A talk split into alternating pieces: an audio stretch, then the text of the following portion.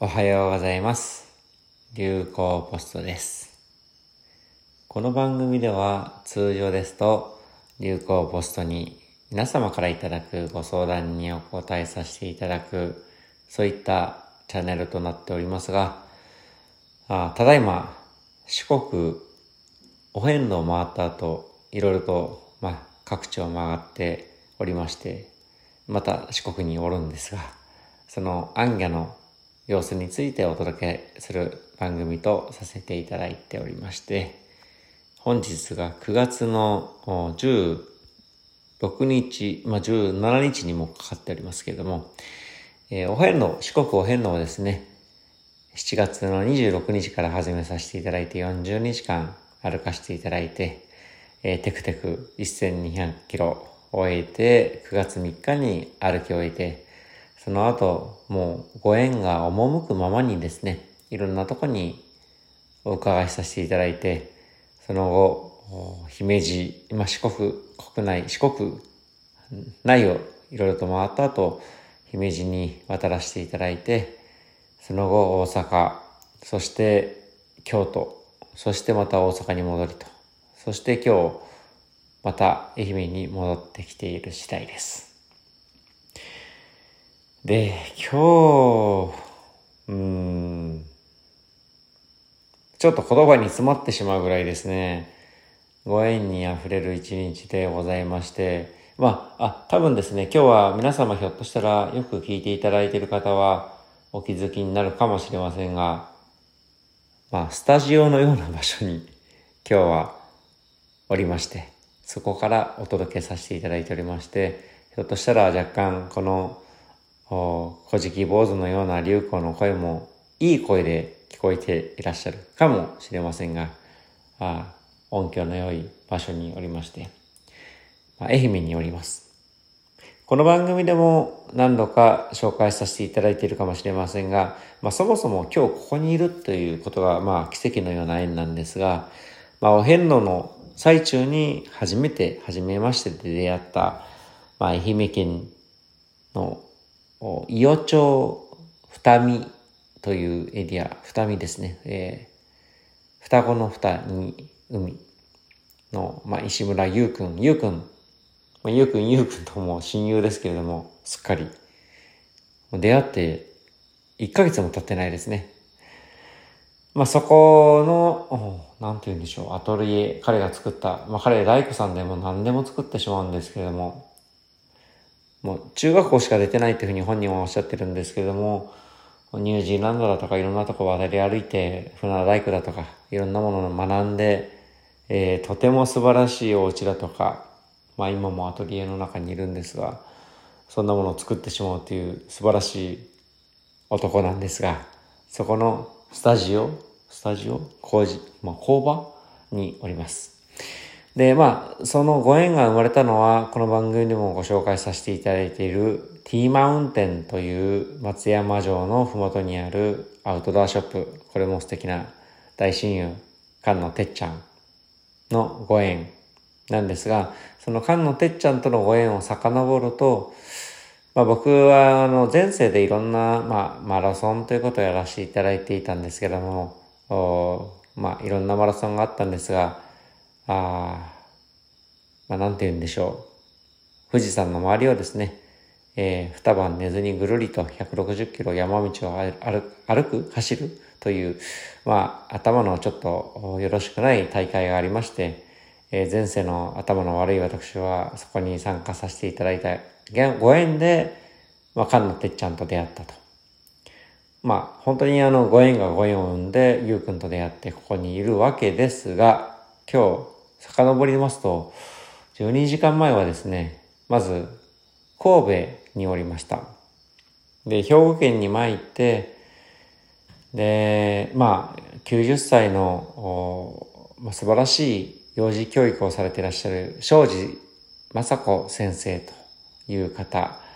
にお会いさせていただいて、で、まあ90歳でいらっしゃいますので、またなかなか会える機会もないということで、お部屋の前にもご挨拶させていただいたんですけれども、まあ、庄司先生にご挨拶させていただきたいなと思って参ったんですが、そのご縁をくださったのが斉藤さんというまた素敵なピュアな女性でして、庄司先生にぜひ龍子さん会っていただきたいんですということをご連絡いただいて、その斉藤さんのご縁で庄司先生に出会ったのが、まあ、数ヶ月、数ヶ月と言っても2、3ヶ月前かな。まあ今年のことです。で、その後四国お遍路を回っていたわけですが、まあ、お遍路、幸いにすごく早く終わったので、ご縁の向くままに、まあ、姫路に講演会行かせていただいて、まあ、姫路だったら、庄司先生のいらっしゃる宝塚、ま、近いよね、ということで、まあ、その後大阪に行って、京都に行って、大阪、美濃に戻って、大阪、美濃から宝塚、めちゃくちゃ近いじゃないかと。もう歩いて 1時間でたどり着くじゃないかということで、まあ、参らせていただいたのが、あ昨日のことですね。で、それをアレンジしていただいたのが斉藤さん。すいませんね。いろんな登場人物が今日は出てきます。ちょっと、あの、頑張ってお伝えできるように、いいおしゃべりしたいと思いますが、で、斉藤さんのご縁で、おとついですね、もうすでにおとついになるんですけれども、いろんな方にご挨拶させていただきました。オンラインで、えっ、ー、とですね、ドイツ、イギリス、長野、えー、兵庫、いろんな方と、まあ、約10名近く斉藤さんのご縁でお会いさせていただきまして、で、そのご縁でですね、えー、まあ中には、まあご病気ですごく苦しみながらも、ひたすら人様のために尽くしていらっしゃるという方にご挨拶させていただいて、その方のご縁で、えー、そうですね、えー、今朝の話ですが、アメリケンパークの素敵な自分にはもったいないようなホテルをご用意いただいて、本来は公園で十分寝れるはずなんですけれども、素敵なお部屋で一晩癒しをいただきまして、で、そうだ。そして今朝、斉藤さんと一緒に朝日が見えるメリケンパークホテルから、あの、脇から、あの、ある、スターバックスがあるんですけども、そこで、えー、斉藤さんぜひ自分ごときに朝食ご接待したいですとおっしゃっていただいて、いろんなお話をさせていただいて、その過程でオンラインでドイツとイギリスとも結んでいただいて、えー、多分ですね、ヨーロッパにもテクテク暗記をする機会をいただいたんじゃないかと思っているんですが、その後ですね、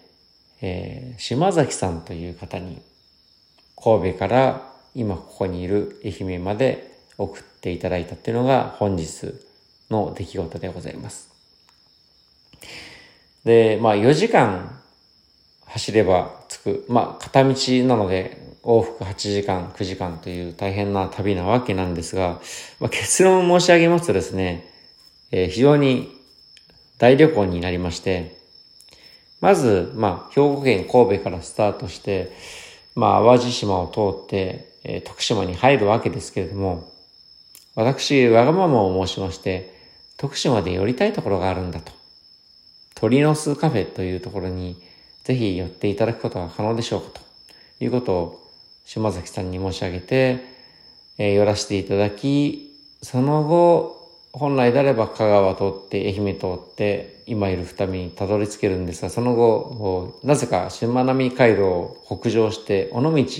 広島県に入って、また戻ってきたっていうのが今日なんですが、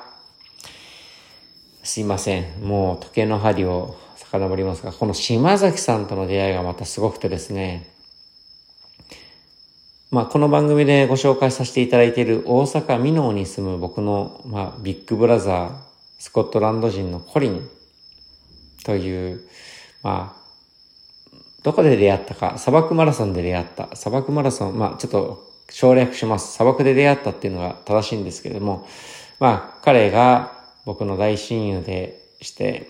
で、その彼の、まあ、それまで東京の六本木に住んでいた彼が今大阪美濃にたまたまいて、そこのお家にお世話になっていて、で、そこのうちのご縁で、えー、奥様のご縁で、宮崎駿監督の君たちはどう生きるかっていう番組、まあ、映画を見せていただいて、そこで、えー、大変ありがたい映画を見させていただいて、テクテクコリンの箕面のうちに帰ってる最中に、突然ですね、えー、作業着姿のつなぎの方からですね、小野隆光さんですか？と、フルネームで呼ばれる。これ実は多分初めての経験だと思います。まあ、あの、あ、あの、YouTube の方ですか？だとか、あの、インドの方ですか？とか、インドの方ではないんですけれども、えですとか、あの、まあ、いろんな形で呼び止めていただくことはたまにあるんですが、自分の名前を覚えていただいている、しかもフルネームでっていうのは初めての経験で、えー、そうやって呼び止めていただいたのが、今日、まあ、愛媛まで送っていただいた島崎さんという方です。で、まあ、美濃を歩いている中でたまたまお声掛けをいただいて、いろいろとお話をさせていただいて、まあ自分ごときに対してありがとうございますということでご挨拶をさせていただいて、その場は何ら、まあ島崎さんというお名前も知らずに、まあ、ありがとうございましたと、お別れをさせていただいたんですが、その後私がツイッター上で、まあ兵庫の後、愛媛に至るまでの足、移動手段ですね。もし、えー、ご縁があればどなたかということでツイッターで書かせていただいて、結果的に今日運んでいただいたのがその島崎さんという方になります。まあここはですね、ちょっとあのいろんな物語が絡んでいて、えー、僕の師匠である笹井修霊商人の映画ジャイビームという映画を撮っていただいた竹本さんという素敵な方がいらっしゃるんですが、まあ、その方は尾道に住んでいらっしゃるって今日も寄らせていただいたんですが、その竹本さんのまあ親友として島崎さんがいらっしゃって、その島崎さんがたまたま美濃の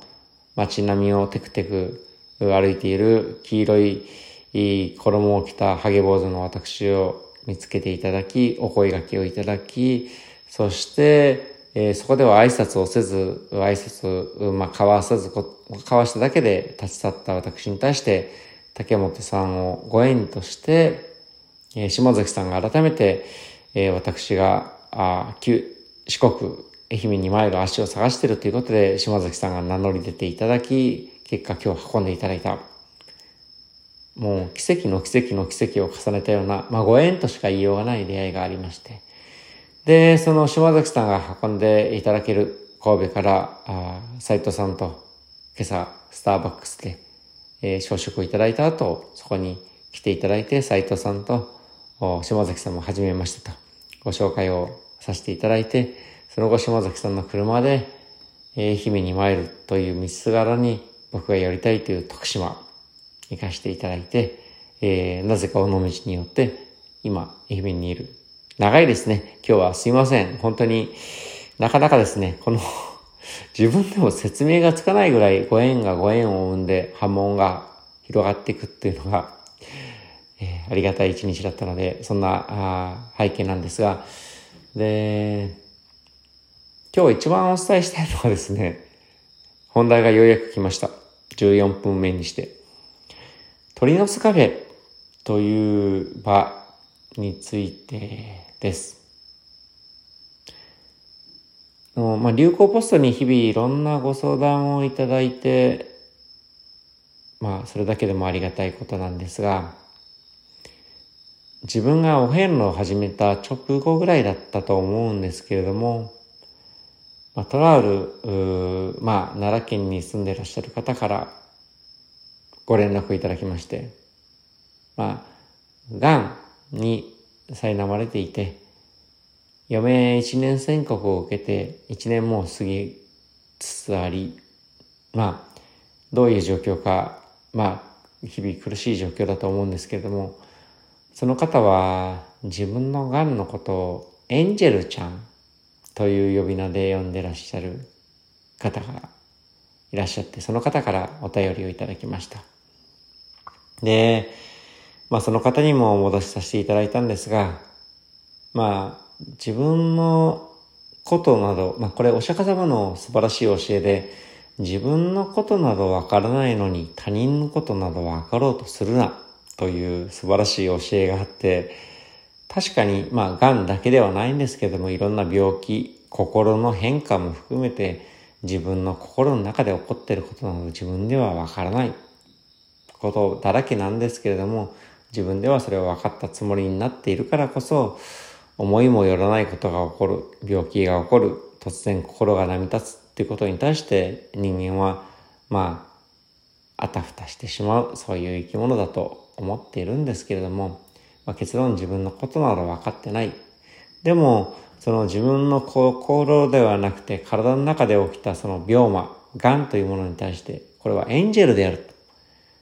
自分が気づいてなかったものをいろいろと気づかしてくれている。この命のありがたさも含めての、まあ、気づかしてくれている。これ天使であるということを、その奈良の女性はおっしゃっていらっしゃって、素晴らしいなと。で、その方からお遍路を始めた時にご紹介いただいたのが長くなりましたが、今日訪問させていただいた徳島の鳥の巣カフェというカフェになります。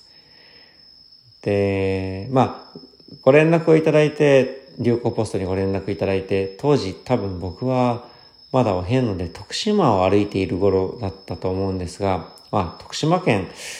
立ち寄れるかなと Google で検索してみたら、多分ですね、当時ですらもう5、60キロ先、山奥だったんですね。まあ、県境、県境といっても徳島、愛媛、香川の県境みたいな、まあ四国の中央にある場所で、お遍路道って基本的には四国をぐるりと海岸沿いを回るというのが基本的なルートなので、うーん、立ち寄りたいけれども、まだ先が見えない徳島において、ちょっとこれは難しいかなと、お気持ちは嬉しいんですけれども、ということで、その、あ、ガンをエンジェルさんと、エンジェルちゃんと呼ぶ方に対して、すいません、今回はちょっと立ち寄れないんです。ということで、その後、お遍路を続けさせていただきました。で、お遍路中もですね、その、ガンに戦う方からですね、まあ自分ごときがお遍路で日々歩いていることに対して、まるでまあ、ご自身が旅をしているかのような、おそらく日々体調の変化だとか、非常に苦しくて、立ち上がるのも起き上がるのも苦しいという日々がたくさんあるんではないかというような文章もあったり、そういうふうに勝手に想像してはいるんですけれども、まあ自分が旅をしているということを追体験していただいて、ありがとうございますという温かいメッセージをいただいて、ま、結果としてその方とやり取りをさせていただきながらお遍路を終えることができました。で、その後、まあ、姫路に行って、呼ば、読んでいただいて、大阪に行って、えー、京都に行ってということが、それぞれ演技がどんどん起こっていったわけですけれども、まあ、奈良でしたら、京都、大阪から近いから、その方にご挨拶をさせていただきたいということで、その方にですね、まあ、急ではございますけれども、もしお嫌でなければ、ご挨拶、おかげさまでお遍路回ることができましたということをお礼に申し上げたいんです。ということを申し上げて、結論としては、その方はまあ、体調のこともあって、今自分はそんな会えるような状態ではないということをおっしゃっていただいたんですけれども、えー、まあ、携帯番号だけその時点でもう自分の方でお伝えさせていただいて、いつでももし、お気持ちが向いたらご連絡くださいということで、えー、その場でメールのやり取りが終わって、でも改めてですね、えー、その後、神戸でいろいろと斉藤さんのご縁で、愛媛にその後向かわせていただくというのを島崎さんのご縁でいただいた中で、神戸から愛媛に行く Google マップを調べると、あれ？と、徳島にある鳥の巣カフェ通れるんじゃないかということで、えー、まあ、ミノで僕に声をかけていただいて、ばかりの島崎さんに、ぜひちょっと寄り道をさせていただけますかと、わがままを言って、今日、鳥の巣カフェ、行かして、行かし、いただきました。で、まあ、なんと言うんでしょうかね。まあ、あの、秘境と言えると思います。四国の、まあ、真ん中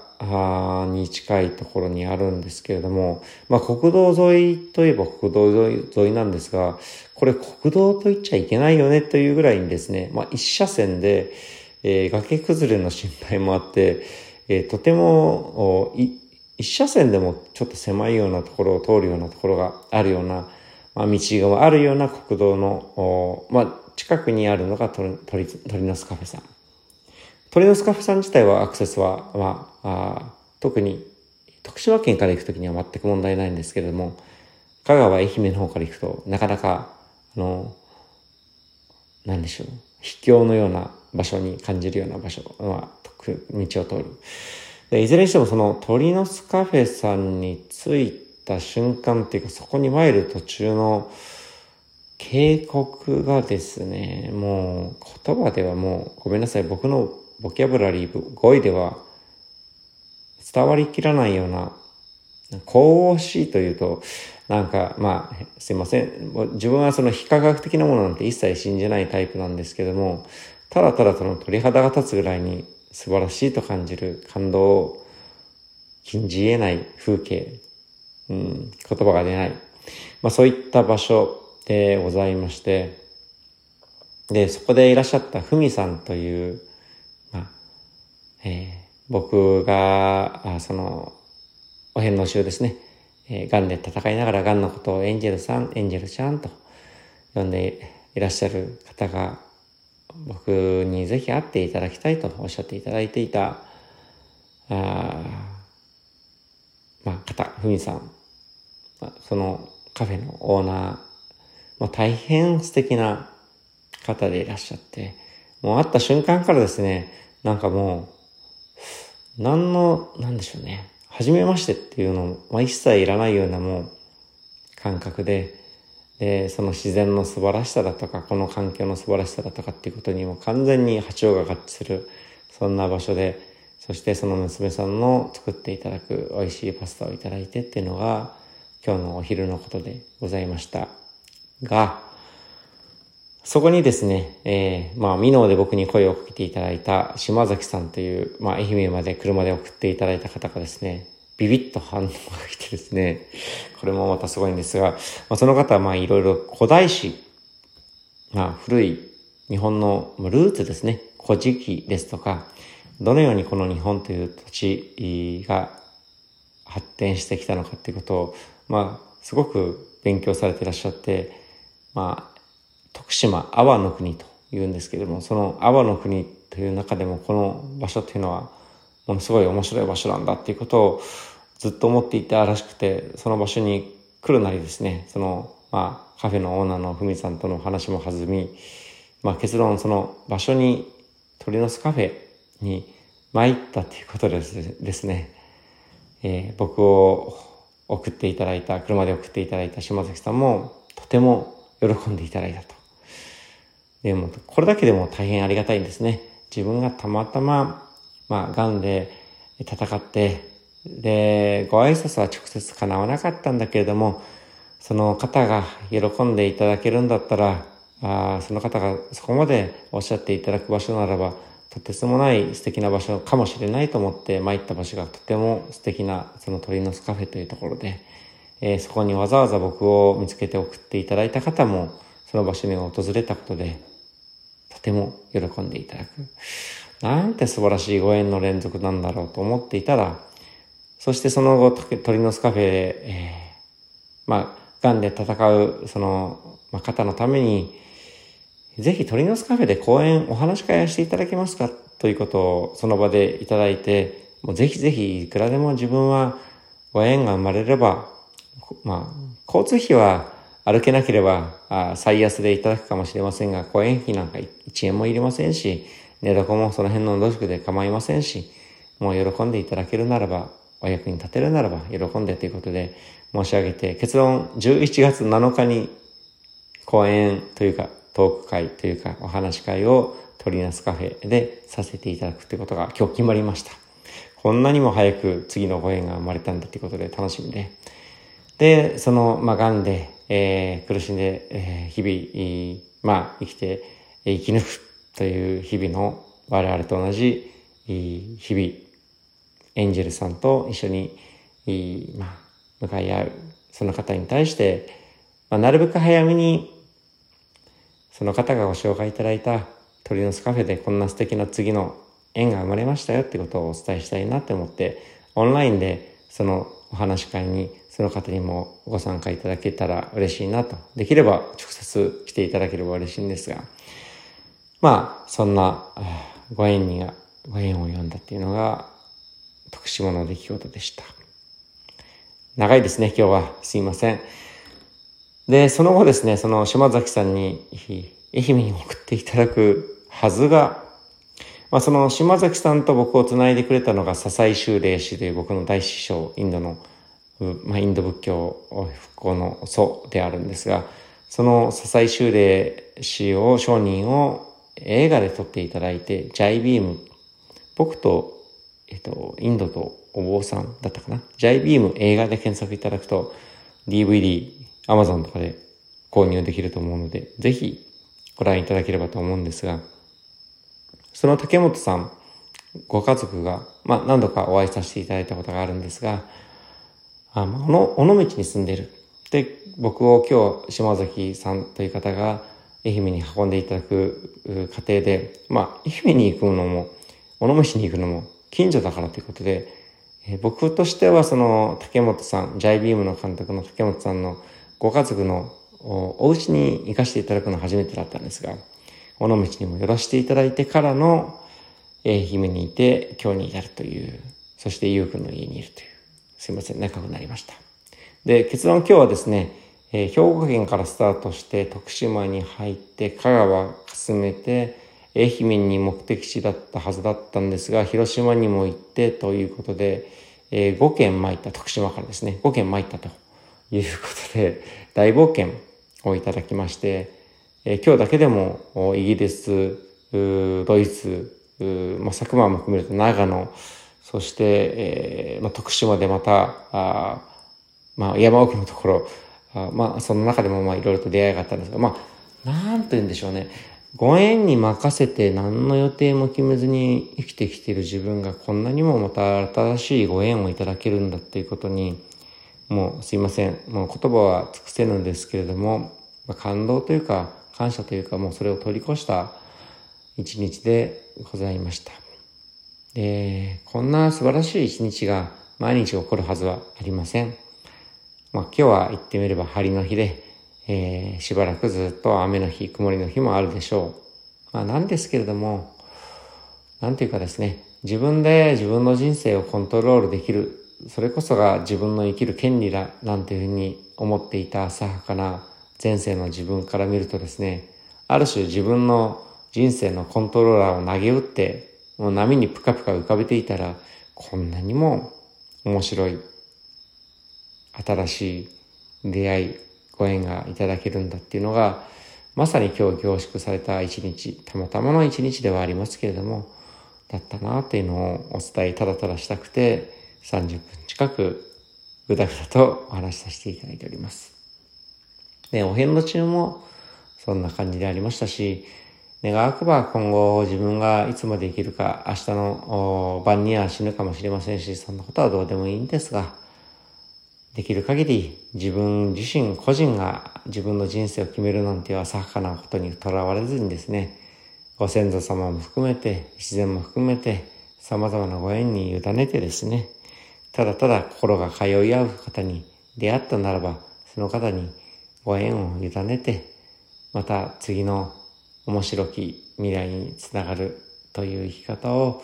できていければ大変ありがたいなっていうのは今日一番のありがたきご馳走であったということを、なかなかと、まあ、伝えきれない下手くそな言葉で皆様にお伝えしたかった次第でございます。で、皆さんにとっては今日になると思いますけれども、私今日、運動会何十年ぶりでしょうか、あ全校21名の愛媛県伊予町二見え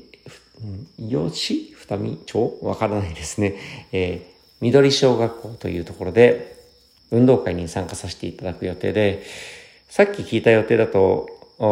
走るだけではないらしい。踊るかもしれないっていう、いろいろとどうやら仕込まれているらしいんですけれども、もうこれも縁に委ねてみようと思います。え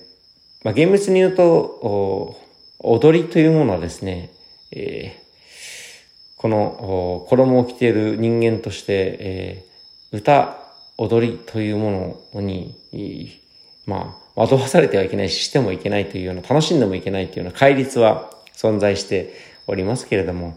まあそもそも貨幣を持ってはいけないということをまあ破ってたり、まあ妻を持ってはいけないということも破っていたり、まあ所詮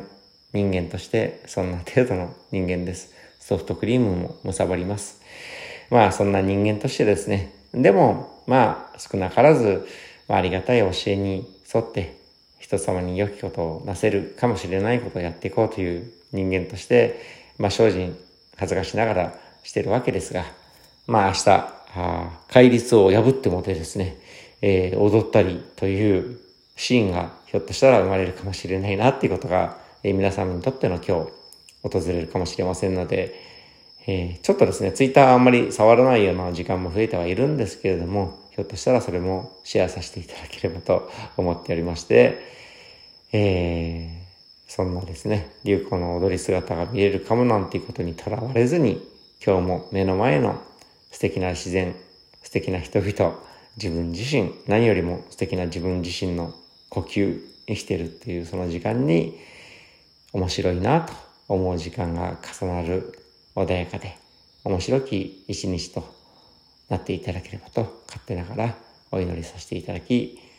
締めくくりさせていただきたいと思います。おそらく最長の流行ポストポッドキャストになってしまったかもしれませんが、それだけご縁が深かったありがたき一日と